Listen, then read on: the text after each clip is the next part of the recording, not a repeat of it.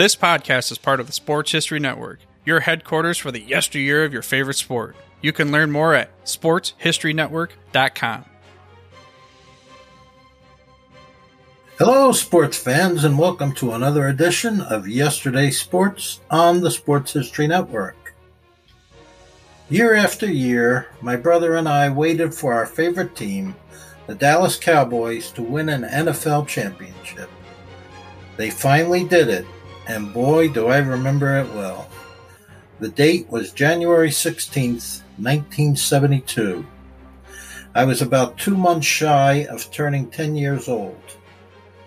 My brother and I had a favorite football team, the Dallas Cowboys. That day, the Cowboys were playing the Miami Dolphins in Super Bowl VI. The game was played at Tulane Stadium in New Orleans. The temperature was 39 degrees, which is still the coldest Super Bowl ever. The Cowboys had just won nine games in a row, including a 20 12 win over the powerful Minnesota Vikings in the playoffs, and a 14 3 win over the San Francisco 49ers in the NFC Championship game. We knew Dallas was a very good football team and they were favored to defeat the Dolphins. We were still pretty nervous, though. Would 1972 finally be the year?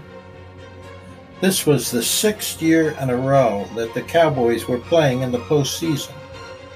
In 1966, they lost the heartbreaker to the Green Bay Packers, 34 to 27, in the NFL championship game. One year later, they lost yet another heartbreaker to the Packers, 21 to 17, in what would become known as the Ice Bowl. In 1968 and 1969, Dallas would lose in the playoffs to the Cleveland Browns. Then in 1970, they finally made it to the Super Bowl, only to lose to the Baltimore Colts on a last second field goal. They became known as the team that couldn't win the big game. We will now begin the first quarter. Miami won the toss and elected to receive, but they went three and out and were forced to punt. Dallas took over, and after gaining one first down, they too were forced to punt. After a not so good punt, the Dolphins took over at their 42 yard line. A crushing block by guard Larry Little on cornerback Herb Adderley sprung fullback Larry Csonka for a 12 yard gain, and Miami became the first team to cross the 50 yard line. But on the very next play, Csonka fumbled, and Dallas recovered the ball. The Cowboys seemed intent on establishing their passing game early. They were not having much success, due in large part to a strong Miami pass rush. The Cowboys did manage to get a first down, though, which was followed by two big runs by Walt Garrison that gained 18 yards. But again, they went to the air, and Roger Staubach was sacked for a 12 yard loss. On second and 22, Staubach connected with Bob Hayes for an 18 yard gain.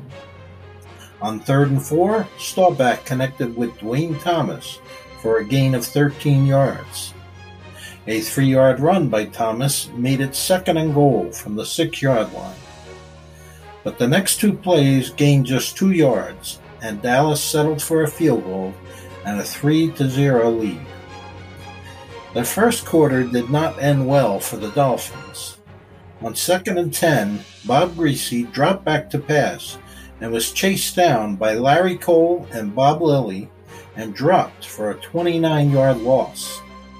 Miami ended the first quarter with zero yards passing.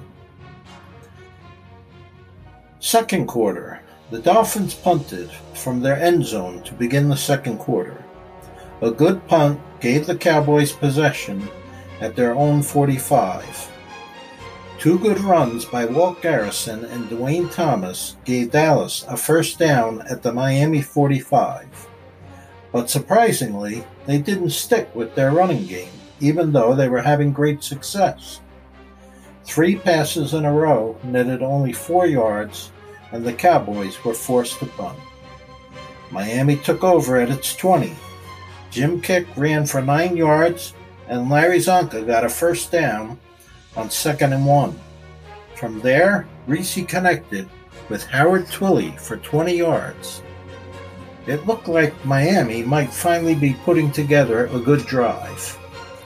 But the next three plays didn't produce a first down, and they attempted a long field goal, which was missed. Dallas took over at its 20. After a 10 yard run by Duane Thomas, it was Garrison's turn. Aided by a big block by guard Blaine Nye on middle linebacker Nick Buoniconti, Walt gained 17 yards.